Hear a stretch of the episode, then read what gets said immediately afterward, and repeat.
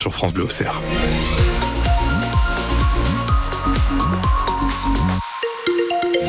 Peut-être un peu moins de précision sur la météo, puisque le vent souffle fort, ça pourrait changer, mais pour l'instant, Météo France nous dit du gris pour cet après-midi et ce matin, mais des températures douces jusqu'à 15 degrés dans l'après-midi. Votre météo complète, ce sera juste après votre journal. Delphine Martin, à la une de votre journal de 8 heures, les usagers de la SNCF résignés après l'annonce d'une hausse des prix des TER en Bourgogne. Oui, l'examen du budget se poursuit au Conseil régional à Dijon avec notamment ce projet dont on vous parlait hier d'augmenter le prix des transports régionaux, les bus Mobigo, dont le ticket passerait de 1,50€ à 2 euros. Ça fait quand même 33% de hausse.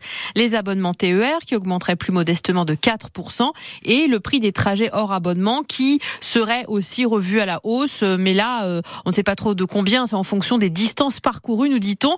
L'exécutif régional affirme que c'est la seule solution pour équilibrer euh, le budget qui est compliqué en raison de l'inflation. Dans Lyon, les voyageurs qui prennent le TER se plaignent régulièrement des retards et du manque de place dans les rames aux heures de pointe. Face à une probable augmentation des prix, ils sont résignés. Après, qu'est-ce qu'on voit? Tout augmente. Bah, il n'y a pas que qui vont pas augmenter. Je sais pas exactement ça va, ça va augmenter combien exactement. Il y a des gens qui n'ont pas le moyen pour prendre les billets, ça les empêche. Ouais, je trouve ça un peu cher quand même. Migène Joanie, c'était 5 euros. Bon, ça fait 10 euros l'aller-retour. Après, euh, bah, 4%, si on prend en compte l'inflation sur les deux dernières années, je pense que c'est pas énorme. Le service, il n'est pas là. Bah, c'est par rapport aux informations. Ils sont pas à la hauteur des choses. Hein. C'est pas du tout. Hein. Les retards, depuis 4 ans que je prends le, le train, il y a toujours des retards. Ça va de 15 minutes à le plus long retard que j'ai eu, c'est 4 heures. On paye un train du coup pour qu'il soit quasiment tout le temps retard, c'est un peu compliqué. Mercredi matin, il y avait personne dans le train, mais un vendredi soir, il va être plein. Je vais pas vous mentir, ça embête un peu quand même de payer pour rester debout. Mais bon, quand il n'y a pas le choix, il n'y a pas le choix. Voilà, ces voyageurs donc euh, interrogés euh, hier dans Lyon. La qualité du service de la SNCF dans notre département et son prix, on en reparle à la fin de ce journal avec vous Thierry Boulan. Oui, on en parlera d'abord avec Cédric Journeau, le président de l'AFNOT en Bourgogne-Franche-Comté, la Fédération nationale des associations d'usagers des transports. Il sera notre invité euh, après le journal et puis on poursuivra la discussion avec vous ensuite. C'est cette question qu'on vous pose ce matin. Le service des TER est-il à la hauteur des prix? On aimerait savoir d'abord si vous trouvez les nouvelles rames déployées depuis 2020 confortables, si vous trouvez les fréquences suffisantes, le service adapté et le nombre de places assises suffisantes également. Vos avis, vos commentaires, vos témoignages au numéro de téléphone de France Bleu au tout de suite 03 86 52 23 23.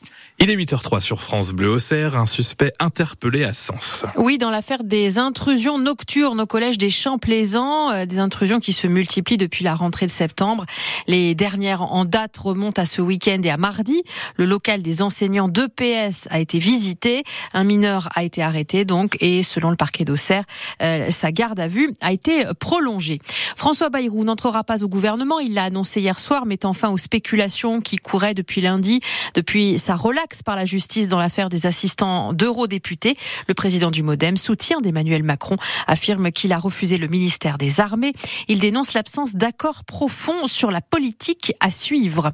Une enquête ouverte par la CNIL, le gendarme de la vie privée numérique, après un vol de données massif dans le secteur des complémentaires santé. 33 millions de personnes touchées. Deux opérateurs chargés du tiers payant ont été visés par une cyberattaque à cinq jours d'intervalle. Les données volées regroupent des états civils, des dates de naissance, des numéros de sécurité sociale, mais selon la CNIL, pas d'informations bancaires ou de données médicales. La carte scolaire pour la prochaine rentrée présentée aujourd'hui. Oui, l'inspection d'académie va prendre, va rendre sa copie euh, sur les ouvertures et les fermetures de classes prévues pour euh, septembre euh, prochain. On évoque 51 suppressions de classes possibles pour une dizaine d'ouvertures. Hier, un rassemblement devant les locaux de la direction de l'éducation nationale à Auxerre a réuni entre 100 et 200 personnes et une trentaine de délégations de parents et d'élus ont également été reçus. Parmi elles, euh, celle de Gurgy, dont une classe de maternelle est menacée. Une dizaine de personnes ont bravé la pluie pour se faire entendre, Damien Robin. Le maire de Gurgy, Jean-Luc Liverneau, a tenu à être aux côtés des enseignants et des parents d'élèves et il ne comprend pas qu'on puisse envisager la fermeture d'une classe de son école maternelle. On décide euh, de fermer une classe avec des critères qui sont choisis par eux. Au lieu de trois classes, on met deux classes. Bah, J'ai du mal à saisir comment on peut permettre aux enfants d'apprendre et de pouvoir progresser dans de bonnes conditions. Sans compter qu'une classe en moins, c'est aussi moins d'attractivité pour la commune. Si on ferme une classe, les gens bah, ils vont aller ailleurs. Donc pour nous, on a quand même une cantine, on a une micro-crèche, un centre de loisirs, un service périscolaire. Tout ça sont quand même des frais qui sont engagés. Quant aux parents qui sont mobilisés, la principale inquiétude, c'est le nombre d'élèves par classe. Ils seront 30 en cas de suppression d'un poste d'enseignant et ce n'est pas acceptable pour Elodie. Mon enfant va rentrer en grande section de maternelle, donc une classe préparatoire avant le CP, qui est très importante et du coup, euh, l'apprentissage risque d'être plus difficile justement au CP. Donc nous, on veut se battre pour la non-fermeture de cette classe. Et on devrait en savoir un peu plus aujourd'hui puisque le directeur académique présente son projet de carte scolaire au syndicat avec les fermetures et les ouvertures prévues pour la rentrée prochaine. Effectivement, à présentation aujourd'hui, je le disais, les syndicats ont d'ores et déjà dit qu'ils ne voteraient pas, euh, en tout cas qu'ils voteraient contre euh, cette carte scolaire. Le représentant de l'éducation nationale devra donc euh, présenter un projet modifié avant le 4 mars. Et puis, une opération école morte est organisée aujourd'hui à Châssis pour les mêmes raisons, hein, pour protester contre une possible fermeture de classe à la rentrée dans le regroupement pédagogique intercommunal avec Poilly-sur-Tolon, Saint-Maurice-Tizouaille et Saint-Maurice-le-Vieil. Dans le second degré, inquiétude également sur la baisse des moyens dans les collèges. Les parents et les enseignants du collège Malarmé à Sens organisent un rassemblement ce soir devant l'établissement pour protester contre la baisse des dotations horaires et l'application chaotique des groupes de niveau en sixième et cinquième pour les élèves en difficulté en maths et en français. Et on termine votre journal Delphine Martin avec ce qui est plutôt une belle nouvelle. Le son des cloches résonne à nouveau à Héry. Et oui, c'est la bonne nouvelle du jour. C'est un événement puisque les habitants de ce village proche d'Auxerre ne les entendaient plus depuis deux ans. Les cloches de l'église, l'édifice était en rénovation. Et donc, hier midi, pour la première fois en deux ans, elles ont enfin ressonné et résonné un son de cloche qui avait manqué aux habitants, Pauline Boudier.